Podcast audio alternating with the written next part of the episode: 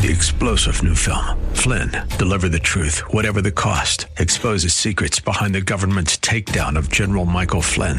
Flynn knew what the intel world had been up to. He ordered the first audit of the use of contractors. This set off alarm bells. He told the truth. He was the most dangerous person for Donald Trump to hire. They had to get rid of Flynn. Flynn, deliver the truth, whatever the cost. Available now. Watch it today. Go to salemnow.com. Salemnow.com.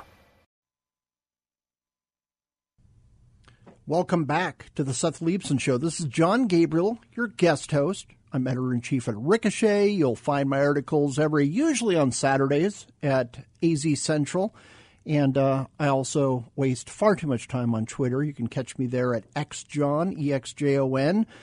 Um, yeah, spending a lot of time there uh, trying to keep up with the madness going on from day to day. It's kind of hard to uh, keep up with because our culture keeps getting crazier and crazier. And uh, a lot of us are just like, have I lost my mind or has everyone else lost my, their minds? Um, yeah, I think it's mostly other people. I am totally sane. I want everybody to know I am assuring you here. One group that is very insane is California, as they have been for several decades now. I don't know if you've been paying attention to the weather, but they're getting hit pretty hard over the past month or two. Rains and snows constantly. And uh, this could be solving their drought for years to come. They've been in a drought for a long time. Of course, Gavin Newsom insists that's climate change because California doesn't have deserts or something like that. They've never had droughts before. Yeah, they've always had droughts. They're cyclical. And the founders, especially of cities in Southern California, built up this fantastic, phenomenal, phenomenal infrastructure to uh, catch all the water when it does actually rain or there's a lot of snow melt, to end up uh, giving drinking water to the vast populations, and especially Southern California, but also in the Bay Area as well. Well, Democrats didn't like that uh, because it was not natural, I guess. So instead, what they did is they got rid of a lot of their dams, got rid of a lot of their reservoirs, and made sure that the water, instead of going into our bodies to keep us healthy, instead it gets washed out to the Pacific Ocean quickly. So California expects to see more harsh weather coming up over the next couple of days. So what are they doing? They are letting a bunch of water out of the dam so their dams don't break. Um, once again, this is water they could be using to take care of their to solve their drought situation forever. It would actually have knock-on effects for Arizona, since uh, California sucks so much water out of the Colorado River. Um, they wouldn't need to do that as much if they had a little more common sense. Common sense that used to be very common, say about 75 years ago. Since then, California just thinks they can live on borrowed time, pass more laws, and they don't need things like water or agricultural foods from their own state. So, uh, California, best of luck there. It's really hard to feel bad for them because, boy, have they asked for it again and again and again. One guy who thinks that he's doing a great job is Gavin Newsom, who apparently wants to be president. He is uh, making a whole lot of uh, campaign stops around the country. He is trying to declare war on Governor Ron DeSantis, among other Republicans, calling Arizona the free, or calling California the free state. And here's where people can really figure out who they are and live their best lives. Well, California's population is dropping. It has been for several years now. Um, I first really noticed it. It really uh, smacked me upside the head about six months into COVID. When you're driving around, a lot of summer visitors, and wow, I saw a lot of California plates because they couldn't really go anywhere in state. They were locked up in their homes. Anywhere they would want to visit was locked up. So they were coming to Arizona even in the summer. They're up in, yeah, I remember one time that summer we went up to Pinetop and man, was it packed. Just people everywhere. And since then, many of those people who were here for a visit ended up buying homes and moving here. Hopefully, they will leave their poor voting records at home, but thankfully, most of the folks that I've talked to who came over from California were fleeing the madness. You know, a lot of these people thought, well, let's just stick around and fight it. But boy, California really seems lost. One benefit that they've had over the past several years is a whole bunch of money coming from Silicon Valley But we found out earlier today the Silicon Valley Bank has failed. The feds have taken over. Um, this affects a lot of people I know. It might actually hold up a couple days one of my paychecks. So hopefully it's fixed very quickly because uh, I've done quite a bit of work for a startup. It started up back in the day, but this is the second worst bank failure um, since Washington Mutual. I think that was the worst. Um, but once again, Biden is assuring people everything's fine. All the other banks are doing great. Let's hope they're right about this. Um, they haven't been right about a whole lot else. I think the big challenge going forward for the country is in 2008, we had the housing bubble crisis. Big deal, hurt a whole bunch of people. The economy was in very rough shape for many years. It was not helped by uh, Obama's reaction to it by spending a lot more money. But this country is $31 trillion in debt. We were about 10 trillion when that happened, uh, or nine, I think. Um, yeah, now we're at 31.5 trillion. Nobody wants to do anything about it. Um, a couple people, Chip Roy, fantastic congressman out of Texas, he has raised the alarm about it. Thomas Massie of Kentucky, another Republican, he's also tried to highlight this. Rand Paul as well. But uh, most people in Washington, in either party, just think we can borrow forever. Well, um, just prepare yourself because when the debt bubble bursts, um, which, you know, you can't, if something can't continue on forever, it won't. And uh, Washington needs to either control this themselves or one day we're going to wake up and say, hey, where's all those digital numbers that I usually see in my bank account? So they really have to get this together somehow. But as I was talking about with Bethany Mandel, she talked about the need for kids to be resilient and to be prepared for rough times instead of collapsing and falling apart anytime they're uncomfortable about anything, whether their own bodies, whether somebody didn't give a trigger warning before teaching a class. No, we need to make sure that our kids are tough and resilient and because that way when the tough times hit, they will respond well, they will rise to the occasion. Um, as the rest of us, I'm Gen X, so I still got a few more years in the saddle.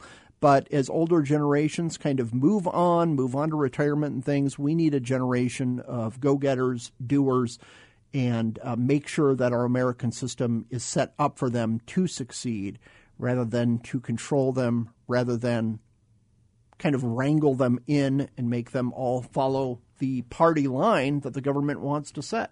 It doesn't work, it's never worked. Thankfully, with the Republicans in charge of the House, they're holding a lot of hearings about what's been going on the past couple of years the weaponization of government. We've seen a lot of that. Uh, they're talking about the COVID lockdowns, huge scandal in the UK because somebody released 100,000 WhatsApp text messages from various government leaders talking about when do we release the next variant? How do we scare the heck out of people to make sure they obey us?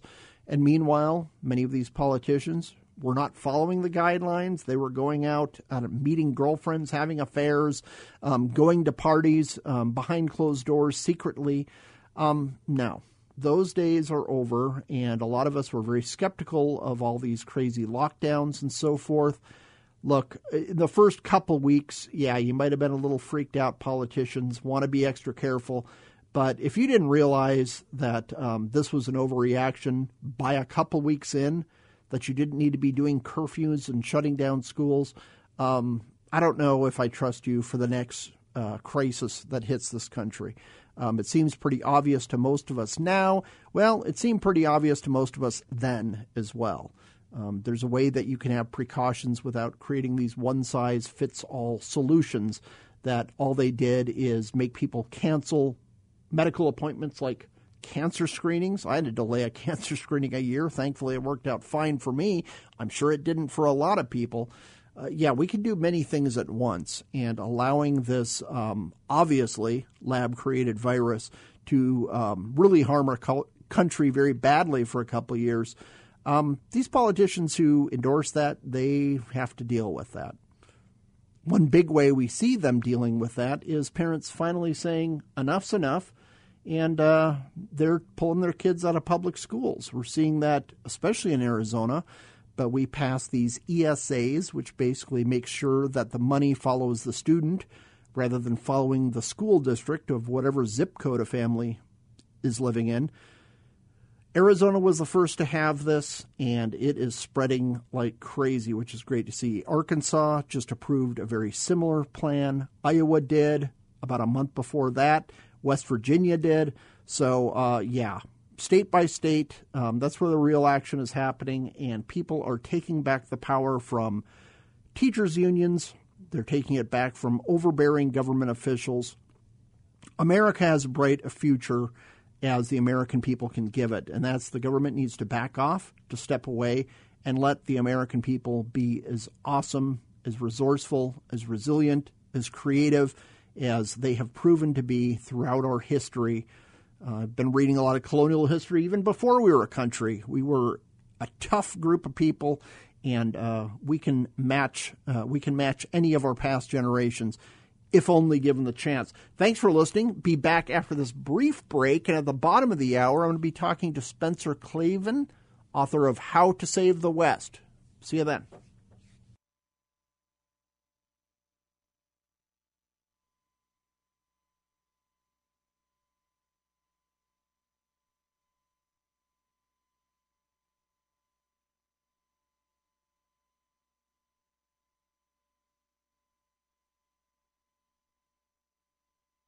Welcome back to the Seth Leibsohn Show. This is Jon Gabriel, editor at Ricochet.com, weekly columnist for the Arizona Republic, filling in. Uh, it's great to be on here. It had been a while since I have done this, so I'm like, oh yeah, how does this work again? How do I talk for three hours? Oh yeah, I bring in a lot. Of, I bring in a lot of guests. So at the bottom of the hour, we have a fantastic author, speaker, and so forth.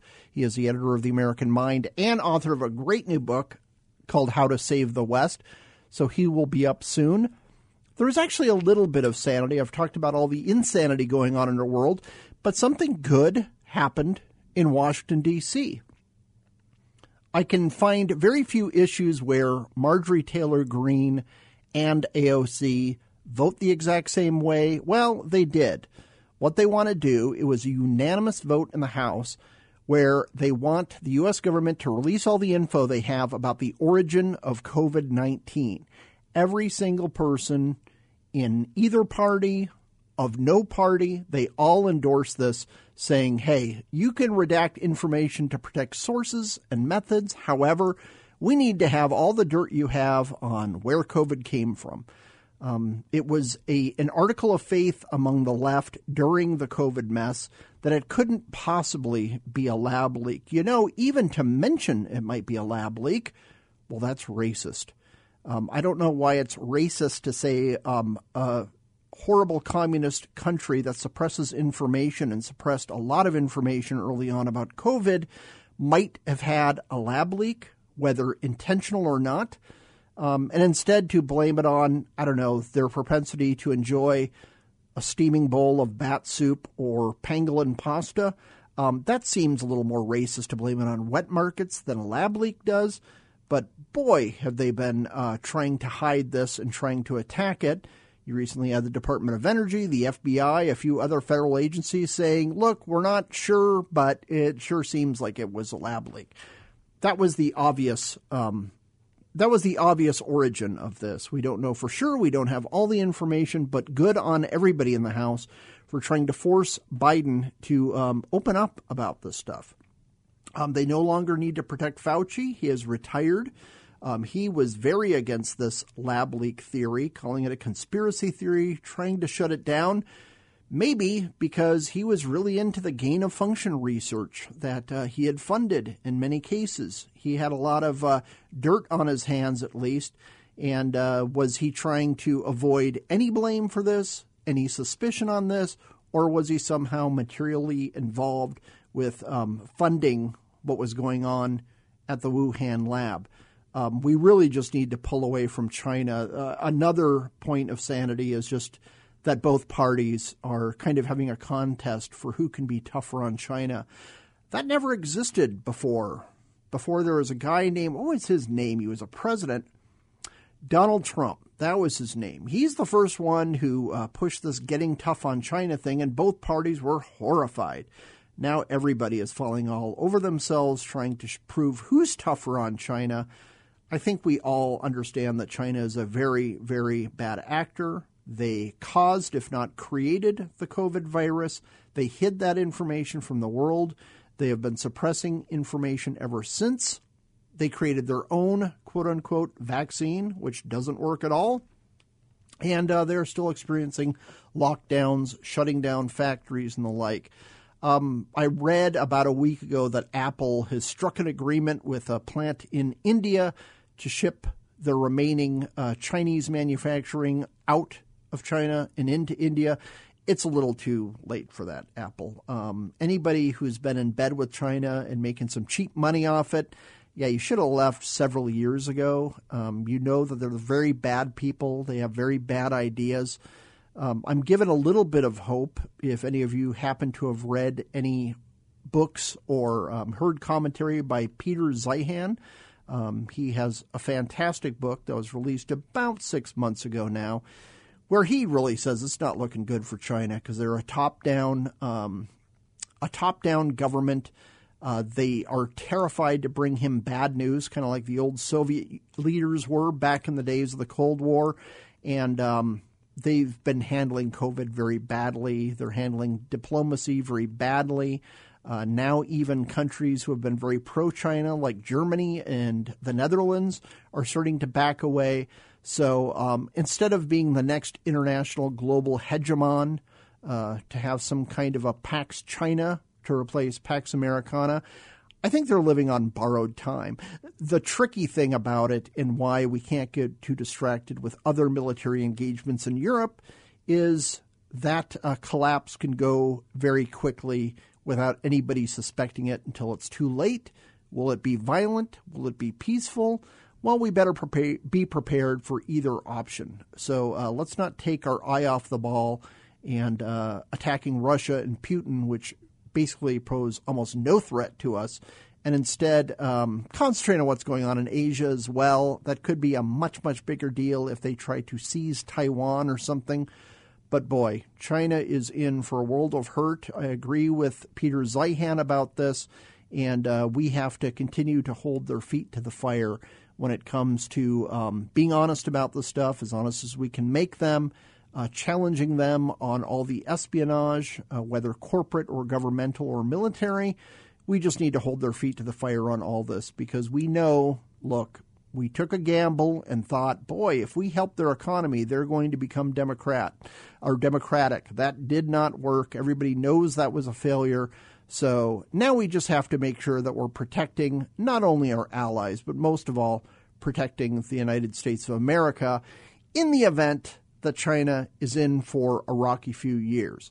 So I think it's fantastic that the House is trying to force Joe Biden to release COVID origin information, but the White House has not said if they're going to sign it or not. Thankfully, with uh, such an overwhelming group of a unanimous vote demanding that he does release this stuff, um, the Senate and House could could well overturn if he tries to veto this thing. I can think of nothing worse um, for people who are more conspiratorially minded than for Biden to try to shut this thing down with a veto, saying, nope, we're not going to share any information.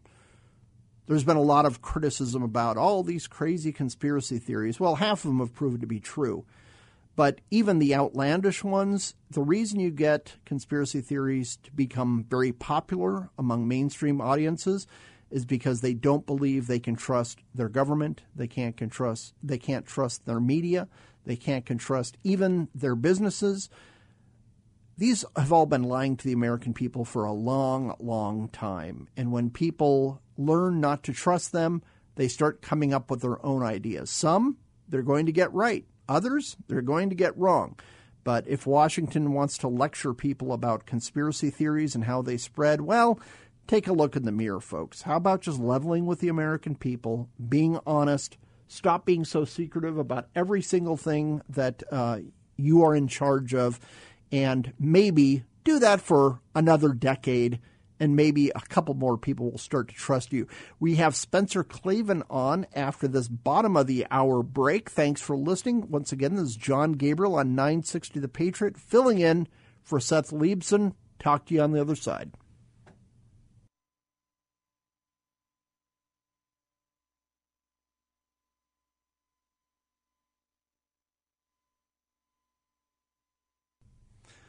Welcome back to the Seth Leibsohn Show. This is Jon Gabriel filling in for Seth. I hope you are having a fantastic Friday as we close out the week.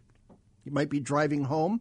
Um, actually, driving to the station here, I had to deal with a uh, a little bit of a car accident, but I got here just in time. But we have um, some great chat and a few great guests as well. Our next guest here, another author, Spencer Klavan, a great guy and he's written a book recently, came out a few weeks ago now, called How to Save the West Ancient Wisdom for Five Modern Crises. Spencer, how are you, sir? Hey, Jon, I'm doing great. Uh, it's great to hear your voice. How are you? Uh, doing fantastic. Well, as you know, I've gone a little bit a fanboy over this book. It's really great. And you have this background in the classics, studying them, but you really show how everyday folks like myself can really glean a lot from these classic works, all of our Western civilizational understanding, and kind of employ it to protect our society that a lot of people want to tear apart. That's perfectly put, and I'm so glad that uh, it helped you in that way. It's why I wrote the book, is because we wake up every day and we're subjected to some new news cycle crisis. You know, something else is going wrong in the schools and the economy and the world at large. I mean, all these things just seem to be bearing down upon our heads. And I think a lot of people, it's, it's very easy to feel as if this stuff has never happened before. It's totally unprecedented. All this new technology has alienated us from ourselves and one another. Everything seems like it's never happened before and it's coming out of nowhere. And the great joy, the great benefit that you and I have both discovered, I think, of from from studying the great texts is that when you study history, when you read the classics, what you start to learn is that actually the fundamental questions at stake, the issues that we're really up against in these moments of crisis, are questions that have been around forever. Questions like, you know, what is a human being and what is his place in the universe? Is there a God and how can we know him? And these sorts of things, you know, people have been wrestling with this for a long, long time, basically as long as there have been human beings walking the earth.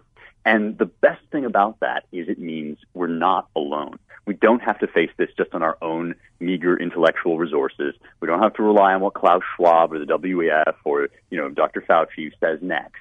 Uh, those are not the only people available to us to tell us what our lives mean and what we should do. There is this enormous tradition of generations worth of wisdom passed down from guys like Socrates, Plato, Aristotle, Thomas Aquinas, the Bible. I mean, this stuff is here for you. It's not designed for some PhD to write a thesis about it. It was an attempt to communicate the best of what it is to be a human being. And those answers to those great questions that we're still facing in this urgent way, those answers are more sane, more ennobling, and more enriching in the tradition of uh, the West that I'm talking about uh, than they are really anywhere else. And, and that's why I wrote the book, is to give people access to that.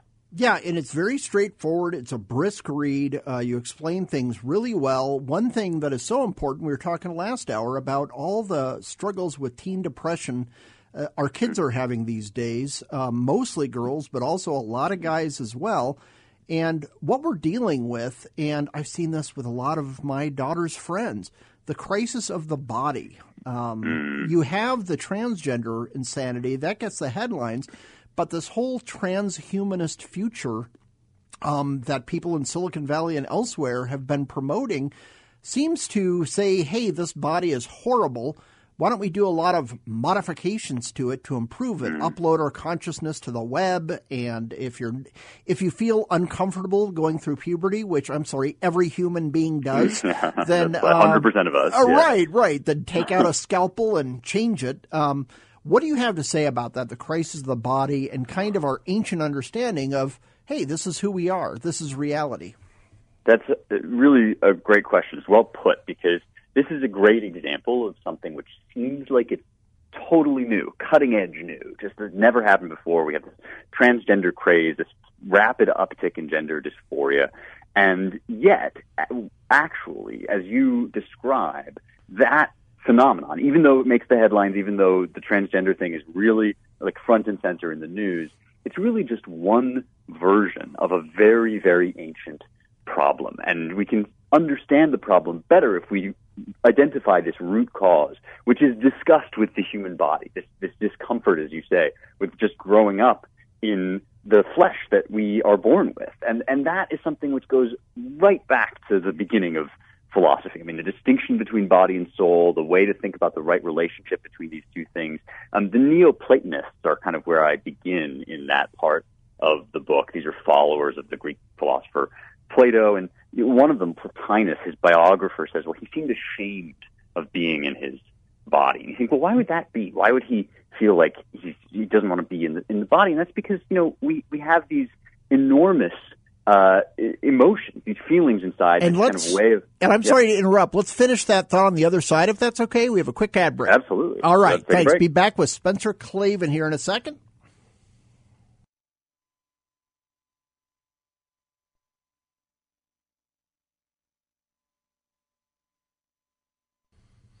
Welcome back. Yeah, see what I did there? We're talking with Spencer Klavan, and I'm not used to this whole thing called commercial breaks. So I started you on a brilliant exposition of Neoplatonic thought and Plotinus when it comes to um, thinking of the body as something horrible that we need to destroy or massively alter. And that's really where we are today with this current transgender and transhumanist, transhumanist craze. Why don't you continue on that, please?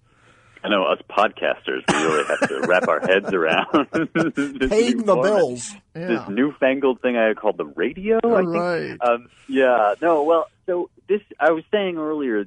This transgender phenomenon is a really great example of something that seems new. It seems like it's never happened before. But actually, it's just a new version of an old, old problem. And that's the problem that I call the body crisis. Um, we all know that in our inner lives, we have this connection, the soul, to something bigger than ourselves. We, our souls can discern truth. They can seek beauty. They can really, you know, connect us to something beyond the physical world. And once that's true, you have to sort of ask yourself, well, why do I have to live in this body that's going to die, that gets sick, that gets old? I mean, these problems that really do face us in our flesh. And so, ever since there have been philosophers, basically, there have been people asking this question. There have been people who have believed that maybe it would be better to just kind of float up out of the flesh, to be just a disembodied spark, a divine soul, and you could rearrange or discard your body however you want. And that's how people are talking about their bodies now. That same old promise, that same old disgust with having a body, the discomfort, as you mentioned, with, with going through puberty, these things are, are very, very old. And they lead not just into transgenderism, but also into transhumanism, which is this new idea that you could like, upload yourself to the cloud or you could just live in virtual space and then every kind of thing that you might want to do with your body, you, you could do it this never ever works. That's the thing that we learn by studying this history is that actually every time we try to do this, we just end up making ourselves sicker and sadder and uh, more depressed, which is what you're seeing, as you mentioned earlier on. People are getting less and less happy. This is not working out for them. The tradition offers a better way. It's called hylomorphism, which is a word that comes out of Greek. Hyle, hule means form, or means, excuse me, hule means matter, and morphe means form or shape. The way that we shape ourselves into form. And what, what the tradition teaches here is that the soul and the body are intertwined. Your body is not a mistake, and your soul is not an illusion. Your body is the language for expressing your soul. It's the language that, that encapsulates or embodies what, what you are in the world. And once you realize that about yourself, it's a much more sane and ennobling way to understand your your humanity um, and to preserve it in the face of what's going to be a very very strange uh, future as this tech gets gets better. We ought to recover that sense of our embodied souls as as crucial to our humanity. Yeah, absolutely. And something else in your book, How to Save the West, everybody go get it. Um, it it's something that's been interesting to watch, and uh, I've probably talked to you before about this, but about 10, 15 years ago, you had the new atheist saying, ah, anybody who believes in mm. any kind of God or uh, adheres to any kind of religion is obviously a moron and an idiot. Well, now half of those same authors are like, hey, I had this vision quest on ayahuasca and it really opened my eyes. And I'm like, oh, so that not believing in anything transcendent that didn't really pan out for you. And so we're really seeing religion reassert itself. You had a controversy over the week where somewhere in Florida they painted whatever the next generation of a of a uh, rainbow flag is on the ground. Now it's got all sorts of symbols and triangles that I don't know what everything even represents anymore but they were complaining that there were nothing else. Yeah. Right, right, and they were very upset that after painting it on the road, there are now tire tracks on it, which is a shocking development, I must say. The tire tracks uh, covered it up, but it's weird because they're screaming about this is being defaced, and this is like, okay, you used to treat the cross that way hundred years ago, right. and so right. we're seeing this weird reassertion of a kind of religion that changes constantly that uh, has a whole long list of sins and paths to damnation, but nothing for redemption. Yeah, you know, there's this line in the Bible the fool hath said in his heart, there is no God. And I feel like I read that line for a long time, and I just sort of thought, oh, that just means like atheists are dumb. Right. right. Like if you're an atheist, you're stupid. Um, and I thought, like, okay, fair enough. But actually, the line is saying something much more profound, I think. I think that what that psalm is saying is if you tell yourself that you don't have a God, that you don't worship something, you don't bend the knee to something, then you're making yourself a fool. You're kidding yourself. It's a kind of act of self-deception. Um, because actually everybody wakes up in the morning and they, if they get out of bed and if they do things, they do things that they think are good, right? We're always aiming towards some goal. Um, and that goal is ultimately going to lead us to some highest good, something that we believe is the best thing. Um, and ultimately, we're going to bend the knee to that. That is a supernatural belief in the sense that it leads us in all of our actions in nature towards something beyond nature. And so, yeah, the reason that that new atheist thing got so outdated so quickly is because it's a train that went off the tracks. It's like kind of stop this train, I want to get off. You know, once you say, well, all of the world is just matter and math and science, then the human heart is going to make a religion out of science because we always worship something. We're always seeking some highest good. Um, and that's what we're doing now with politics and religion both. We're, we're saying, oh, Dr. Fauci represents the science. Trust the science, right? That's not science. That's occult wisdom. That's right, like priesthood, right. you know? That's, we're doing this everywhere, bending the knee to BLM, asking for forgiveness, for absolution. And as you say, the only thing different about these religions is they don't recognize themselves as religions, and so they don't offer forgiveness or redemption.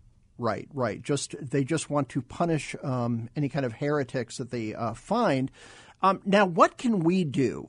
Everyday folks, uh, you hmm. know, we work through the week. Uh, we try to be involved in our community. What can we do in our own lives to save the West, as opposed to I don't know, just hoping some president will fix everything for us? Yeah, because that is the thing that we've start to do is we think, oh, well, we need to get this election fixed or we need to, you know, get the right law written. And, you know, politics matters. There's no question about that. We shouldn't disengage from, from politics. But if we start to think about our salvation in terms of getting the right political outcome, um, that's when despair starts to set in because we don't ultimately have control. I'm not Ron DeSantis. You're not the president. I mean, much as the world might be better if we were, you know, in charge of everything. Um, it's not the case. And so it, it, when we wake up every day, we have to have something that we can do and look to um, that can carry the best of the tradition forward. And this is why it matters to understand ourselves as inheritors of the West. We're not just American citizens, although that's very important and that's core to who we are and what our mission is. Um, we are also inheritors of a tradition, a, a wisdom tradition that goes all the way back to Athens and Jerusalem, and which lives in every human heart. It has to do with the principles you teach your kids. It has to do with the prayers you say. It has to do with the way you run your schools. And this is the sort of thing you can do in local neighborhoods, facing real human sized problems. Every day you wake up and you carry that light. And that is a light that has endured the rising and the falling of nations far, far older than ours. I don't think it's a matter of indifference what happens to America. But I do think that no matter what happens in the future, which nobody can know, our job is to carry that light, and we do that every day. Absolutely. Couldn't not have put that better myself. Everybody rush out and get How to Save the West, Ancient Wisdom for Five Modern Crises. Spencer Klavan, great to chat with you once again. Always so lovely. Thanks, Jon. Thank you, and we'll be back after the break, folks, here on the Seth Leibsohn Show with Jon Gabriel filling in.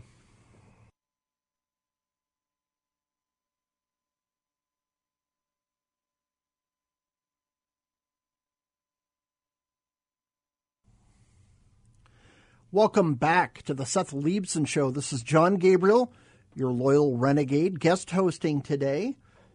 Great to chat with Spencer Klavan and really delving into these bigger issues. What we're seeing with politics. I know the media wants to distract you with the outrage of the day, the new conflict, the new controversy that's people are blabbing about on MSNBC or CNN or the New York Times or whatever it might be. It's just important to keep the grand sweep of history in mind and understand that all of us can make a big difference right close to home. Here in Phoenix, chatting amongst each other, or um, when you go smaller, your neighborhood, your church, your synagogue, your school, there's all sorts of things we can do to turn the tide back. And uh, yeah, we should work our hearts out for politicians we think will actually listen to us and do what we want them to do but ultimately it's up to each of us. And once those politicians we like get in office, to hold their feet to the fire.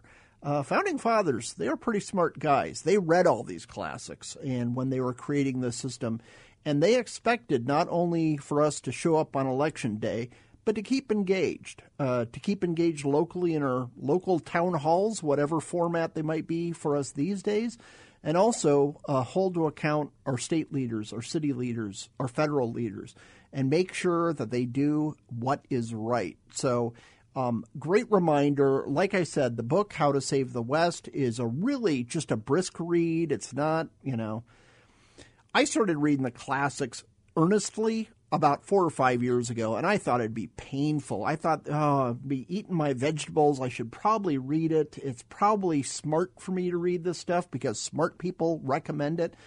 A lot of it is actually very fun. Some great adventure stories as well. I recommend um, the Anabasis by Epictetus, or not by Epictetus, I'm sorry, by Xenophon. Um, read Epictetus as well. But yeah, it's fantastic knowledge and you really do understand how the human nature it just doesn't change we're always a little goofy and a lot of really smart people have spent a lot of time thinking about these issues and how to live your best life in the here and now and hand down a prosperous civilization to uh, everybody who comes after us. So I highly recommend once again reading that. And yeah, pick up an old book. It's a good antidote to the craziness we get uh, with our short attention span media that we have, trying to get us all upset and outraged about things. Uh, kick back, read a good book, read the Bible, read some ancient Greek dude. Uh, there's a lot to learn from these people who came before us. And uh, if we keep our connection with what came before, we can really set up a much better future than what we're dealing with right now. Once again, Jon Gabriel filling in for Seth Leibsohn here on 960 The Patriot enjoy the break, catch up on the news, and uh, enjoy your drive home if that's what you're doing. We will be back to you in a few minutes. Thanks for listening.